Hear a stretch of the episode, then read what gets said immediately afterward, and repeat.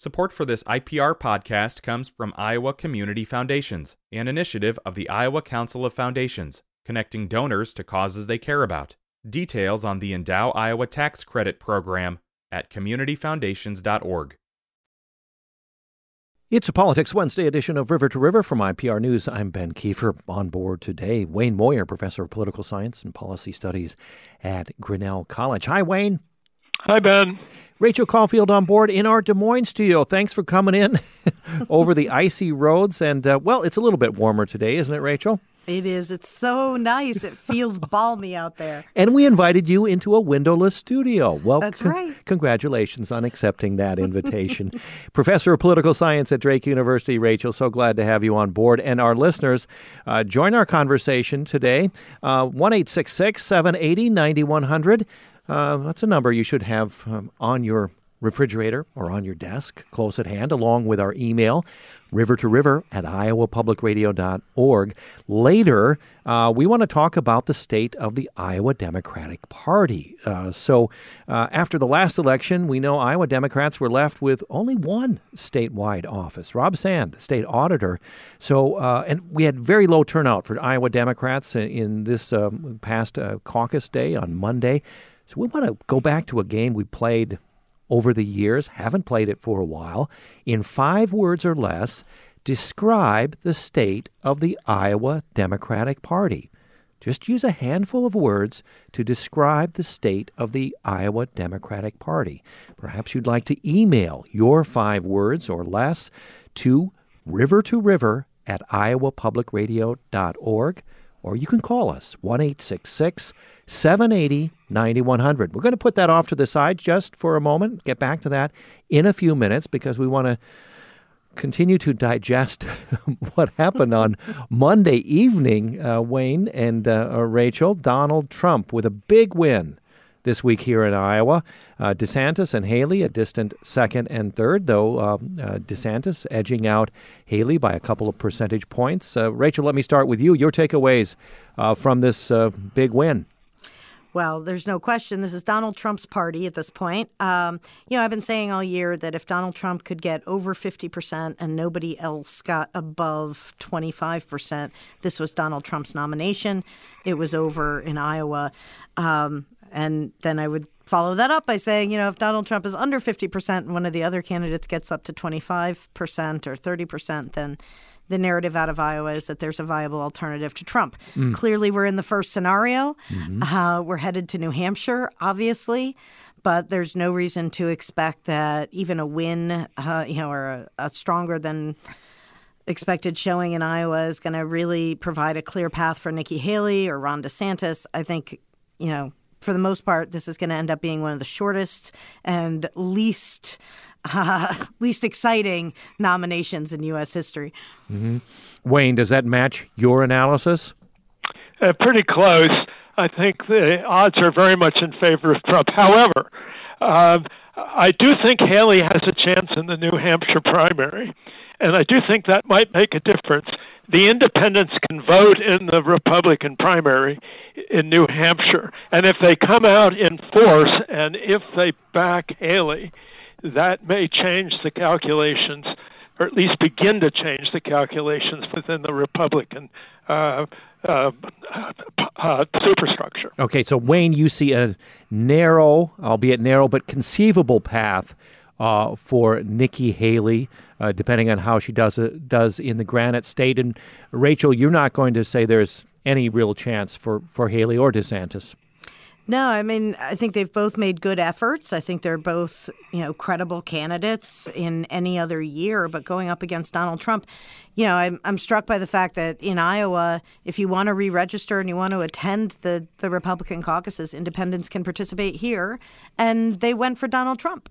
Um, right. So, you know, those people who, if you go back a year, um, you'll remember the narrative around Ron DeSantis's campaign was all about electability.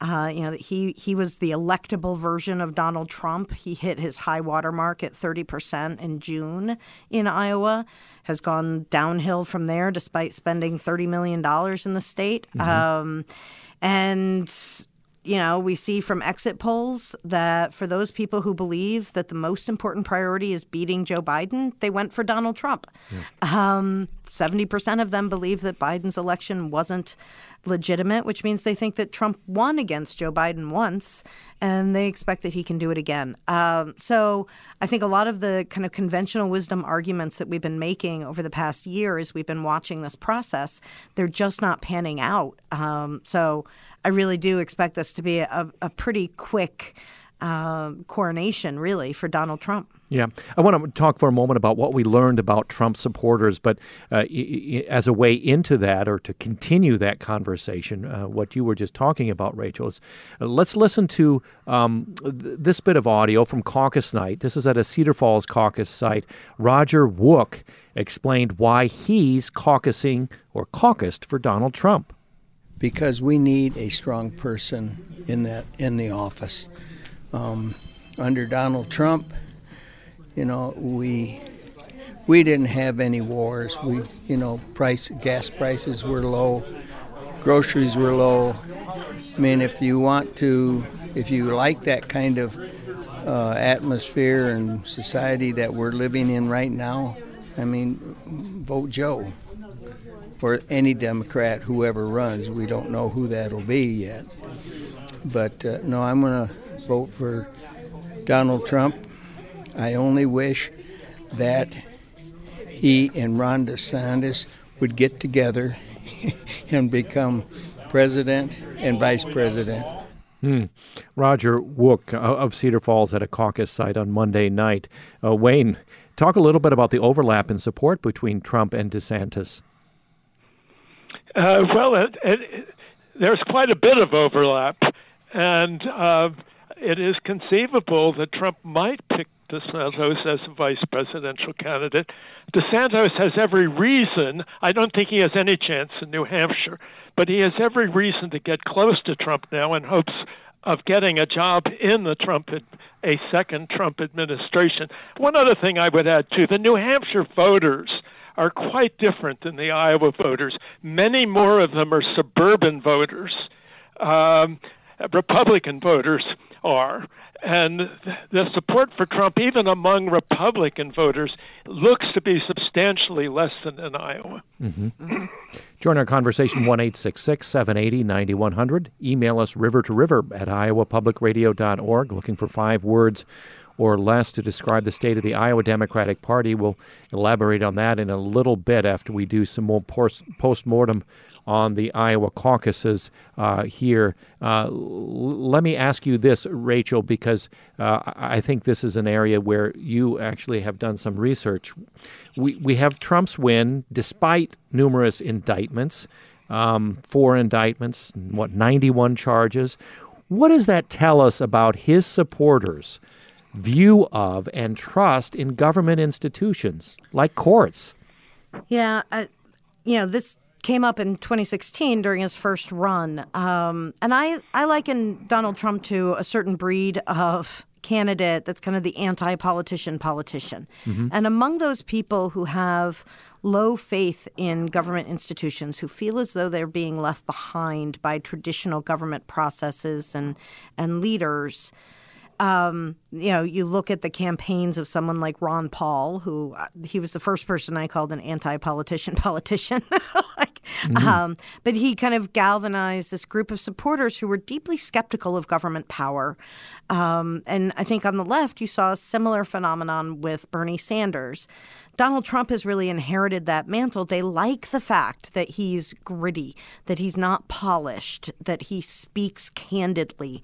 Um, and so, you know, when you have a group of people who are skeptical of the use of government power, they're skeptical of government institutions and leaders within those institutions, it's not a surprise that something like indictments, right? I mean, this is a group of people who they see the whole system as rigged. Uh, and so when Donald Trump goes out and says, you know, they're indicting me, they're coming after me because they can't come after you. I'm willing to stand here and take it, and I'm going to push back against these government institutions uh, that are politically motivated.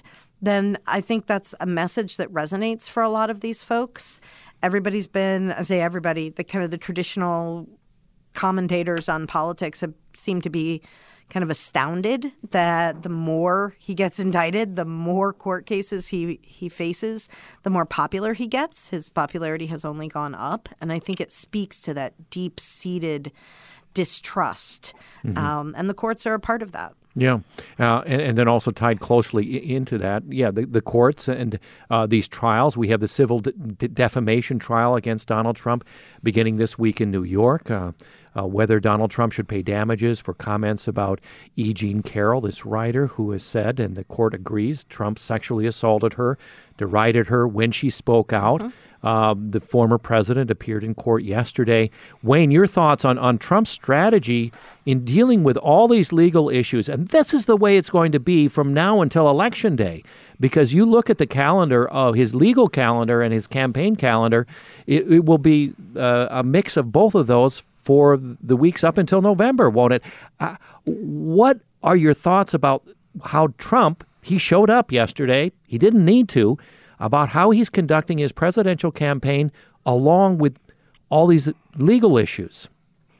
Well, I, I, I think his appearances in court, and in fact the way he's handling the legal legal issues in general, are part is part of his campaign. Uh, um, he goes to the courtroom uh, he he speaks up against the judge. Then he comes out and holds a press conference, uh, and he he certainly builds on the distrust of government, which Rachel has talked about. He not only responds to it, but he also builds it and, and works in the process of doing this to weaken public support uh, for the judicial system. Yeah. Okay. We have to take a short break, and we'll be back in just a moment uh, with our political analysts, uh, political scientists Wayne Moyer of Grinnell College, or Rachel Caufield of Drake University. We'd love to have you join us. So we have some uh, people playing our five-word game, and we'll dive into that next. Uh, very low turnout for Iowa Democrats. We heard a few days ago the Iowa Senate Minority Leader Pam Jochum announced last week she will not seek reelection this year. Uh, so that's uh, our jumping-off point for uh, asking you to describe in five words or less uh, describe the state of the Iowa Democratic Party, 1 780 9100, or email us your handful of words to describe the state of the Iowa Democratic Party, river to river at iowapublicradio.org. We'll see what Wayne and Rachel have to say about that when we return. It's River to River from IPR News. Support for this IPR podcast comes from Iowa Community Foundations, an initiative of the Iowa Council of Foundations, connecting donors to causes they care about. Details on the Endow Iowa Tax Credit Program at communityfoundations.org. Iowa Public Radio is here to tell Iowa's story, connecting you to relevant information, diverse perspectives, and enriching culture. Our goal is to create a more informed state full of engaged, vibrant communities. We're back midstream in this edition of River to River from IPR News. I'm Ben Kieffer. Rachel Caufield of Drake University, Wayne Moyer of Grinnell College, our two political scientists on board uh, two days after the Iowa caucuses uh, uh, delivered a overwhelming um, win, victory for Donald Trump over his rivals. We'll see what happens in the next primary season. Uh, let's shift gears a little bit to talk about the state of the Iowa Democratic Party. Um, we had low turnout uh, during this caucus. Of course, not a not a co- competitive uh, race. We have the calendar very much different uh, than traditionally for the Democratic caucuses here. But uh, last week we had the Senate Minority Leader Pam Jochum announce she would not seek reelection this year. Let's remind ourselves: Democrats hold a minority and have for some time in both chambers of the legislature. Uh, Auditor of the state Rob Sand, the only Democrat to currently hold a statewide elected office. Uh, Pam Jochum says she plans to work toward getting more Democrats elected in the November election. Uh, and also, she said, focusing on bringing younger people into state politics. So, our question for you that I put out earlier five words or less describe the state of the Iowa Democratic Party. Several takers on, on that. Let me read those before we go to you, Wayne and uh, Rachel, with your answers uh, to, to that more than five words from you. You get more than five words. Uh, Bill in Polk County writes, fired up, ready to go. Well, we're harkening back to Obama there, I guess, aren't we? Cameron in Des Moines, uh, writes Unforced errors need more aggression. Michelle writes Iowa Democrats are moving forward. Julie in the Quad Cities writes Are they extinct? Randy in Iowa City writes On life support in the same vein, if I can make that very bad pun.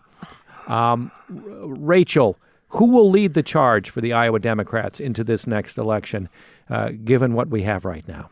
What is Well- it, what is your answer to our question? This the state of the Iowa Democratic Party, I guess. First of all, I guess I'm, for a long time I've described the Iowa Democratic Party as atrophied. Um, you know, it was just five years ago that, and that may seem like a very long time, but in political world, that's that's the blink of an eye, really. Um, five years ago, Democrats won three of four congressional seats in Iowa. So I am not somebody who thinks Iowa has irredeemably red. Having said that, I do think and this is true of a lot of state Democratic Party organizations.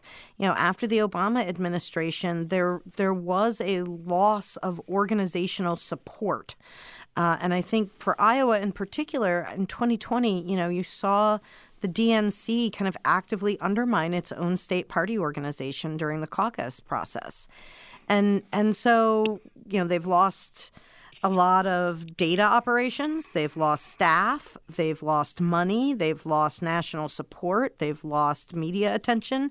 Um, that it it's a really remarkable shift. Um, and I don't think it's the fault of any particular leaders within the party. I think it's a long term trend, and the party is doing the best it can, but it really hasn't developed a pipeline of talent that you know allows people to come up and and take on leadership roles at the right place at the right time. Who's going to lead the effort? You know presumably the house minority leader jennifer Konfrst will be out front in many of these you know many of these efforts. Pam Jochum will continue to be active who's going to step into her role in the iowa senate you know if we're generally genuinely looking at generational change i think we're probably looking at a democratic whip Sarah Trone Garriott, or we're looking at you know some of the assistant Democratic leaders in the Senate, Nate Boulton, most notably, um, from a generational perspective. So it's a um, it's going to be an important leadership shift, but there's a lot of leadership that needs to be cultivated within the party organization right now. uh, in our five words or less to describe the state of the Iowa Democratic Party, Gary writes, floundering but clawing back slowly. Wayne, how do you answer our question? And then the challenges facing the Iowa Democratic Party, having been in the minority for so long. um, I use the word disarray, uh, and I don't think it's being helped by President Biden uh, for for good reason. I mean, Biden did very poorly in the uh, 2020 Iowa caucuses, and of course he he bumped Iowa from the Democratic caucus, at least in terms of uh, selecting uh, convention delegates, and I, I think that that's hurt the party. Um, uh, and Democrats had a chance if if they had been uh, still have a, a meaningful caucus uh, to get a lot of a lot more attention and perhaps mobilize more voters inside of Iowa. Uh, let me jump to, to some more state politics here. Um, well, well, Rachel, do you want to finish up here? You, you talked about the new generation of leaders. Uh, do you have any names? For instance, will will Zach Wahls have another bite at the apple? Uh, he's uh, definitely uh, Uh, yeah. in, in the young generation. I don't know the answer to that. I, I do know. I mean, I to Wayne's point, I think the Democrats have made a huge mistake in how they've handled this change in the in the primary calendar this year. Uh, you know, they went into this with a charge largely from the young progressive wing of the party. Um, Bernie Sanders supporters who were really unhappy after 2016, they felt as though the party had favored Hillary Clinton. They demanded this kind of reworking of inside, you know, political inside processes within the DNC. And um, out of that came the Unity Commission report. Out of that came this effort to reorganize the calendar. The Rules and Bylaws Committee met over the course of almost two years. They heard from states. Um, and the vast majority of it they did with an eye towards, or they kept repeating the word inclusivity. They wanted the process to be more dem- democratic. They wanted the process to be more inclusive. But in doing it, you know, they, they put off making a decision. They put off making a decision four times. They put off making a decision until Joe Biden came forward and said, Here's my preferred calendar. And they accepted Joe Biden's preferred calendar And with the- no and- questions asked. And the granite, the granite staters, the new I was gonna those say- in New Hampshire did not, right? Yep, they ousted Iowa. They ousted New Hampshire. They're starting, you know, presumably or officially starting in South Carolina. Um, and New Hampshire said, nope, we're going to go first anyway. But Joe Biden's name isn't even on the ballot. That means Democrats have ceded the narrative to Republicans during the first two months of this nomination race. There's no conversation about what's going on in the Democratic Party. There's no turnout. There's no enthusiasm. There's no alternative to Joe Biden, despite the fact that 50 to 60 percent of Democrats say that they don't want Joe Biden to be their nominee. That is the opposite of inclusivity. That is actually a very exclusive process. They chose their candidate and allowed their candidate to pick the calendar. Um, and that to me is exactly the opposite of what young progressive voters within the Democratic Party were asking for. Um, now, they might not like Iowa for various reasons, and we can have that conversation. But the way they've handled this, I think, has really hurt them and has hurt them particularly among young progressive voices. That's true in Iowa, and it's going to be true in other states, particularly with the Israel Hamas situation. You're seeing young voters flee the Democratic Party. They're seeing frustration with Joe Biden. Um, it presents all sorts of long term challenges for his campaign. Um, I think it's gonna it's gonna turn out to be, in the words of one listener, there uh, huge unforced errors here. um, Wayne, did I have Iowa? a lot to say on that. I'm sorry. yeah, no. Uh, Wayne, do you agree? A massive misplay by Iowa Democrats and the Biden administration here. Uh, well, I, I, I think in general of the Democratic Party in general, as well as the administration. Okay. Join our conversation one eight six six seven eighty ninety one hundred. Let's turn to uh, some congressional uh, matters here. Uh, you know, listening to Politics Day on River to River. Wayne Moyer of Grinnell College, Rachel Caufield, a professor of political science at Drake University. Um, we have some other five words to chip in here before we move on here. Jill writing uh, five words to describe the um, uh, Iowa Democratic Party. She only has three, actually just two, defeated and silent. Uh, another Jill writing equity, environment, public school supporters. Okay, thanks for playing our game. Uh, we'll play that, in, in, I think, in the upcoming weeks. We had a nice turnout for that. Okay. Uh, let's move to some congressional matters. Um, uh, C- Congress taking a step toward preventing a government shutdown. Uh, the partial shutdown could come as soon as this weekend. Money for about 20% of the federal government runs out Friday night. The rest expires February 2nd, uh, which would send millions of federal workers home without pay. Um, uh, Wayne, what do you see in this latest threat of a government shutdown? Do you see um, before the end of the week um, um, prevention of that? I, I think there's a chance of it. Uh, I don't think either party wants the shutdown right now, and there is there is some movement toward bipartisan agreement. I'm not sure whether it will come to fruition or not, um, but um, I I think there's a chance, a, a good chance, we'll avoid a shutdown. What about you, Rachel? Well, I mean, it looks right now like congressional leaders are negotiating uh, another stopgap spending resolution that would allow them to ha- to buy a little bit more time until March. Hopefully, by March, they would actually have completed the remaining spending bills that they need to complete. Um, you know. Speaker Johnson is now finding himself in exactly the same position that Kevin McCarthy was in, um, and he's you know getting pushback from some on the right wing of his coalition in Congress, and um, so I think he's treading carefully, but. I would agree with Wayne. Neither party wants a government shutdown right now. They want to be able to find agreement, um, and there are some, you know, some positive uh, include you know there are positive indications that they're moving towards that, but it won't be a um, you know a standard budget.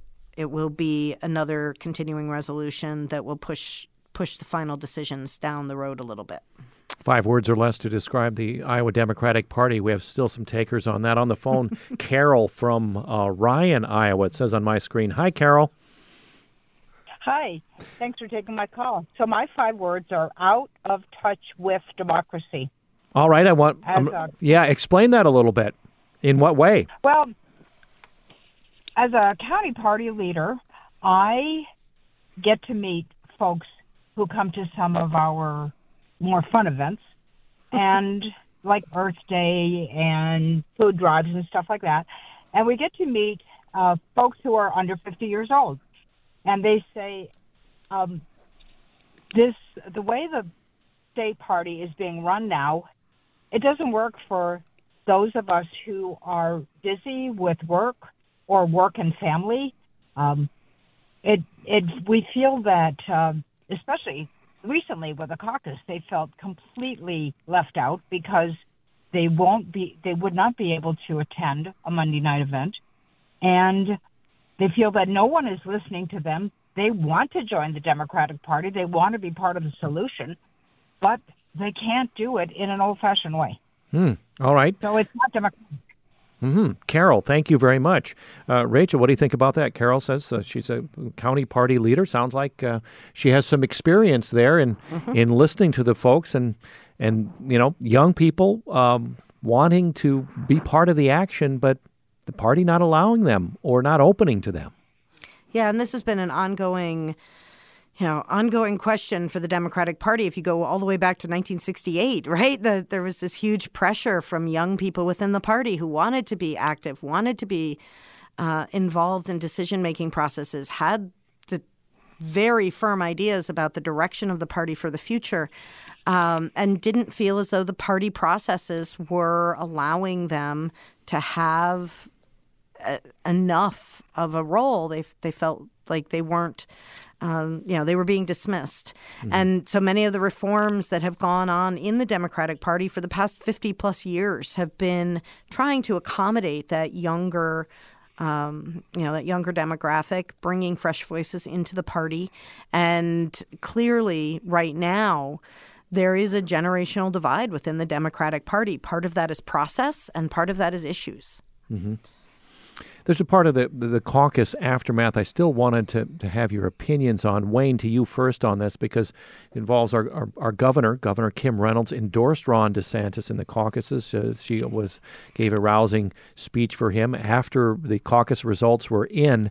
Um, and, and, I want to get your thoughts, Wayne and, and Rachel, on um, you know the implications of the governor doing something unprecedented there, weighing in uh, on uh, a GOP candidate as a Republican governor there, and will that have any lasting ripples for her leadership or uh, within Republican leadership? Because we know uh, there were, you know, and the president singled these out, several political leaders here in Iowa who were ardent supporters uh, of the former president, Bobby Kaufman, state representative, uh, state senator Brad Zaun, uh, uh and uh, Attorney General Brenna Bird. He even called her the next Iowa governor. Wayne, what are your thoughts about the repercussions for Governor Reynolds? Well, it, uh, it would be well, it would be very hard to imagine her joining the Trump administration under any circumstances. Uh, the interesting questions, though, in terms of the president's budget, in terms of whether uh, Iowa has to pay a price. On the other hand, Trump did so well in in the caucuses. Uh, I, Reynolds' future with him is probably not very good, but I, am not sure that Iowa will pay a large price. Mm-hmm. Rachel, do you see it that way? I do. I mean, one of the interesting things so if you look at the Iowa poll right before the caucuses, all the candidates actually performed in a way that was pretty consistent with that final poll. It was within the margin of error within, you know, for the polling results. It was kind of amazing. And Selzer, uh, her secret sauce works again, right? right, it sure did. Um, the one exception is Ron DeSantis. Ron DeSantis, just, you know, the final Iowa poll had him at 16%, and he, of course, came in with 21%. Uh, that's out of the margin of error. And, you know, it, it's hard to imagine that he does that without the networks that he was tapped into. Those endorsements gave him, I think, a political boost in Iowa. Does it hurt her, you know, the governor's long term political interests? You know, Trump's win was so big. I would agree with Wayne. I don't think it's, yeah, I don't think it's likely to affect Iowa. Um, you know, going forward. I do think, however, that there could be some really interesting coalition building if Ron DeSantis ultimately endorses Donald Trump. Um, and so, you know, you see kind of in the caucus, you saw some division among evangelicals. Um, 51% supported Donald Trump, 22% Ron DeSantis. Of course, Bob Vander Plaats endorsed Ron DeSantis. Mm-hmm. Um, but if in the end Ron DeSantis and Donald Trump were to end up on the same page, then it's possible that the Ron DeSantis network gets folded into the Trump network and makes Trump even stronger in the state, mm-hmm. if that's possible. We have to take a. He's pretty strong. we have to take a short break, and then to, to, wind up this, and we're going to move to some foreign policy um, um, and uh, lean on um, Wayne's uh, foreign policy credentials. But when we come back, a quick uh Q and A about uh, the postmortems of the campaigns on of Asa Hutchinson and Vivek Ramaswamy. They both dropped out uh, on caucus day. Why do you think they failed to gather much support among Iowa Republicans? That's the question for my guests, Wayne and Rachel. When we return, it's River to River from IPR News.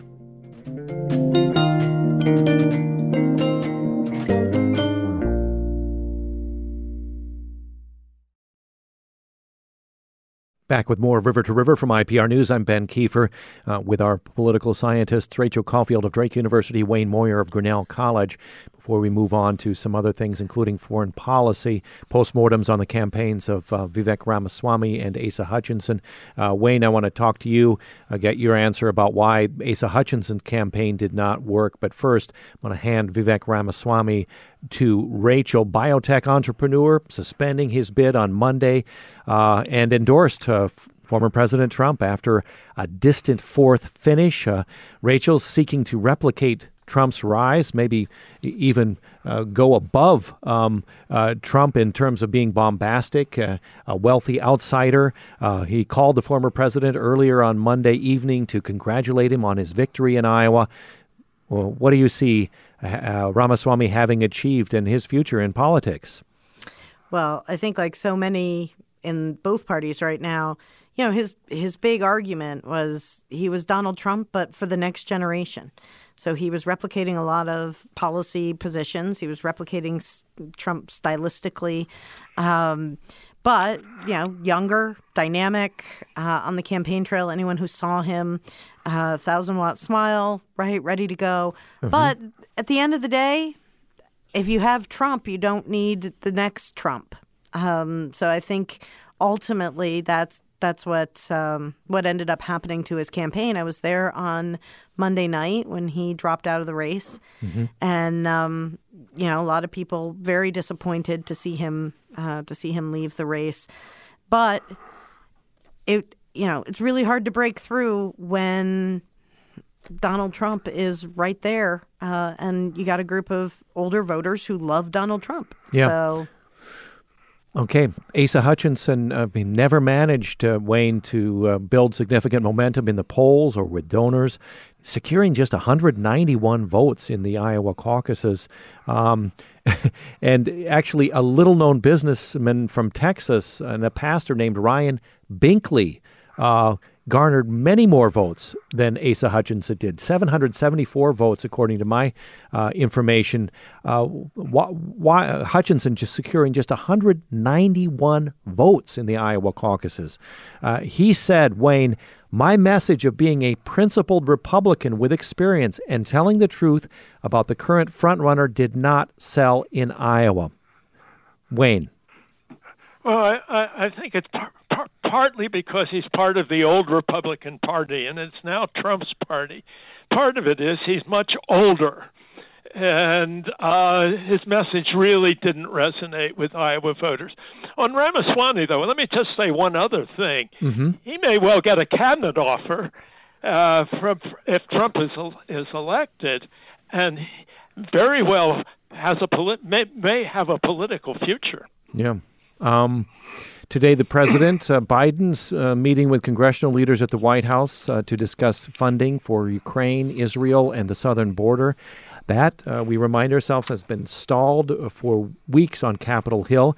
Uh, Biden requesting over $110 billion in this package, held up by Republicans who are demanding a new crackdown at the border in exchange for their votes. Wayne, how do you see that? Well, I'm I'm I'm not sure they're going to reach agreement. Uh, there, there are strong pressures to give the aid to Ukraine. Uh, the Republican Party is very divided on this. The Democratic Party is united, but uh, Ukraine is suffering right now militarily. The Russians seem to be back on the offensive. Uh, but the border thing is going to be very difficult for Biden to to accept. Um, and then there's a left wing of the Democratic Party. Uh, Bernie Sanders uh, wants to make our aid to Israel conditional uh, uh as part of his support for this agreement. So I I think it's a tough one. I think it's critically important for Ukraine to get aid at this stage of the game.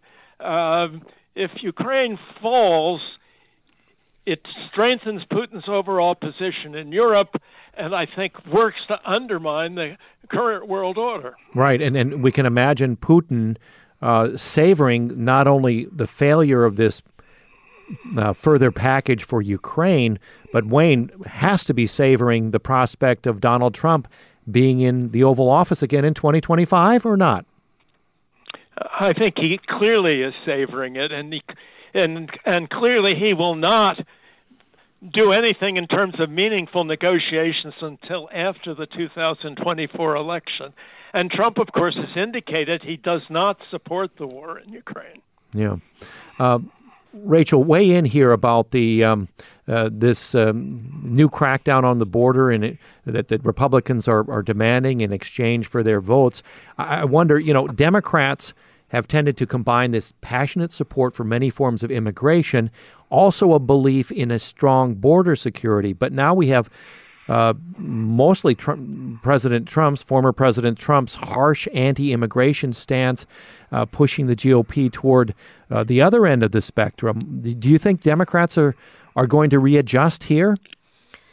Well, so, you know, Wayne quite rightly said on the issue of Ukraine that Democrats are very unified on the issue and Republicans are divided.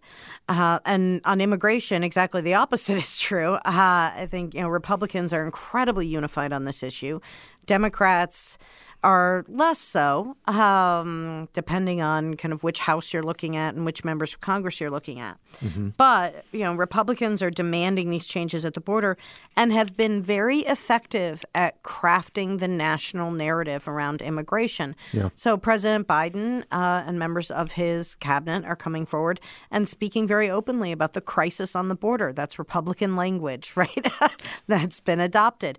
That's not to say it's not true, but um, like the framing of the issue, Republicans have certainly done a more effective job at framing the issue in the public consciousness and really forcing uh, a conversation about how to change policy. So, this group, this bipartisan group in the Senate, has been working diligently over the past few months to put together some sort of deal. The House Republicans are now coming forward and saying, you know what? We've passed a bill on border security. We need all of those provisions and particularly policy changes on asylum and the parole process. We need those changes to be included. If they're not included, there's no deal here. Um, so both part, you know, both parties in Congress, I think, have an incentive to deal on these issues. Um, but the details, remember, it's been decades since Congress has reached agreement on immigration reform. Yeah, yeah. Uh, so working out these details on such a tight timeline is incredibly hard work. Yeah. I wonder, though, Rachel, to put a finer point on it, are Democrats in particular here in step with public opinion when it comes to immigration, do you think? Well, I think it depends entirely on where you are in the country and who you're talking to. There's a lot of disparate views on immigration, but you know, polling is telling us that the American people are increasingly concerned about the southern border, um, and Republican rhetoric has been very effective at calling attention to the southern border. So they, I think, they've been very good at framing the issue and drawing public attention to it, really forcing a policy response by Democrats that isn't perhaps what Democrats would have wanted. Yeah. Wayne, with your foreign policy expertise, I want to have you give us a few words about the expanding conflict uh, in the Middle East. More U.S. strikes on Houthi facilities in Yemen. Um, Israel and Hamas reaching a, a, deal to deliver medicine to hostages. Um, uh, what do you think? Uh, thoughts about the latest developments in, in, the Middle East? Are we slowly expanding this war, this conflict? Uh, uh to uh, where is it headed, in your view? Well, there's, there's a great risk of it expanding, and the U.S. is working very hard to stop it. Uh, behind all of this is Iran. Iran is aiding the Houthis. Iran is aiding Hezbollah. Iran has been aiding Hamas. Uh, and the, uh, the leaders of Iran want an unstable Middle East, and they want to reduce the U.S. influence in the Middle East as as well as do what they can to undermine Israel. And they're giving military aid and missiles and and weapons. Uh, so these various groups in these various surrounding countries, uh, and the situation is escalating. And the question is as to whether the U.S. will be able to broker some kind of deal to to get the other countries to sort of resist this tendency to expand, get the and to uh, resist these other groups. The Houthis are going to be very hard to stop in terms of bombarding U.S. ships. I think that will be very, very, very difficult. Um, um, but I don't think it's going to have a dramatic effect on the economy. It'll the ships will have to go around the southern tip of Africa go, rather than going through the Suez Canal, and that will raise prices a bit. But I don't think it'll be a dramatic effect. Mm-hmm. Um, let's conclude here. I want to give a little bit of attention to Martin Luther King Jr.'s legacy. We had a national holiday on Monday celebrating Dr. Martin Luther King Jr. here in Iowa, very much overshadowed in our news, of course, because Monday was caucus day uh, as well. Uh, King spending the last years of his life advocating for nonviolent action against racial inequality in the U.S. Um, sparked a national movement, uh, earned himself the Nobel Peace Prize in 1964.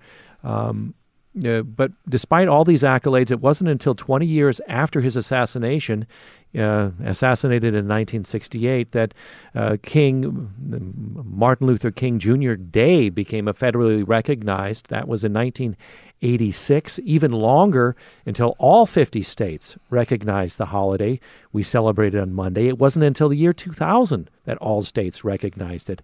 I'd like to end with some reflections on MLK's vision and where we are now. Uh, Rachel, will you start us off? Well, certainly, you know, this is a, a person who's had tremendous influence on our thinking about ourselves, how we uh, construct our national identity. We've seen tremendous uh, advancements from the time that Martin Luther King was preaching and he was leading the civil rights movement. Um, but of course, you know, the most recent round of protests and awareness around police violence and racial disparities in the criminal justice system. Those continue. And I think we often forget his legacy in terms of military intervention, opposing military in- intervention, mm. uh, mm-hmm. thinking about poverty reduction, thinking about fair housing, expanding jobs. His legacy really covered all facets of American life. And while, you know, we talk about him as a great civil rights leader and we talk about voting rights and political, you know, participation and all of those things are important pieces of his legacy, there are, you know, the job the job that he envisioned, there's much to be done. Um, and so, like any movement, it will be a generational movement. It will include multiple generations, multiple decades, um, and the you know the quest to become a better country and to better reflect the needs of our people is always ongoing. Yeah, well, would you? Be, uh, agree with the assessment? Uh, maybe in, in a lot of ways, two steps forward, one step back. I think that's true of any social movement. All right, Wayne, your reflections. Well, I, I mean, this push for equality uh, equality of all politically and, and even economically, and through nonviolence, I think is terribly important.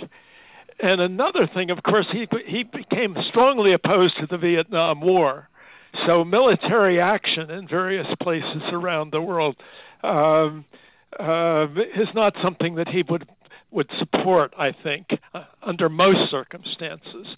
Uh, but as Rachel said, an enormous legacy. Uh, and uh, it did, it has taken a long time, and it still has a long way to go. But the progress is is is very very apparent. Yeah, I wonder in well in um, an Iowa issue that we've been dealing with this last past uh, year, the Iowa Board of Regents instructing the three state universities, the public universities, to retain only those DEI, the diversity, equity, and inclusion program efforts necessary to maintain federal funding. Everything else must go. Neither of you are employed at a public university. so I'm going to look to you as, as a neutral observer and analyst, uh, Rachel. How do you see the current Iowa DEI controversy against the backdrop, perhaps, of MLK's vision and legacy? Well, you know, I think the way we institutionalize conversations about racial equality uh, and equity and inclusion, um, those conversations as they come to be translated into policy oftentimes are not nearly as clear cut or as easily implemented as you know as we might hope and so I think many of the DEI policies that we've seen in higher education, uh, while they're certainly well intentioned, they do have uh, inadvertent side effects. And, and mm-hmm. those are the things that draw a lot of the political backlash. Um, and so, you know, I think Martin Luther King's legacy is a much broader legacy that embraces the idea that each one of us individually can be doing this work. Um, institutional policies and the implementation of those policies is kind of a separate question. It's related, but it's not entirely the same. Mm-hmm. Wayne, the final minute uh, for you with your reflections. Well, I, I, I, very, very strongly support DEI, but I think it's become excessively bureaucratized. Uh, as, a, as a set of principles, it's very, very important. But the way that it's been implemented, and I think this goes to what Rachel is saying, is has been such an inflexible, uh, as as bureaucracies tend to be, that it brings a, re- a very negative response from certain quarters of society. So, principle, yes, but be careful of bureaucratization. Okay, we'll see where that goes uh, this year as we continue to uh, cover politics. I want to thank you for being with us this hour and for our listeners uh, chipping in on our five word game. we had a lot of fun there. That encourages us to do that more in the future. You do That's realize right. that, don't you? okay. Rachel Caufield, Professor of Political Science at Drake University, Wayne Moyer, Professor of Political Science and Policy Studies at Grinnell College. Rachel and Wayne, thank you so much for your insights this hour. Thank you, Ben. Thank I'm you, off ben. to New Hampshire. You're off to New Hampshire. Off to New Hampshire. All right. We'll have to quiz you about that when you return. Take care. Safe travels. Bye. Thanks. State of Iowa recently rejected nearly $30 million in federal summer food assistance for children of low income families. That's the focus of our program tomorrow food insecurity in the state. We hope you'll tune in. Today's program produced by Catherine Perkins, uh, also help from Maddie Willis. I'm Ben Kieffer. Thanks for joining us.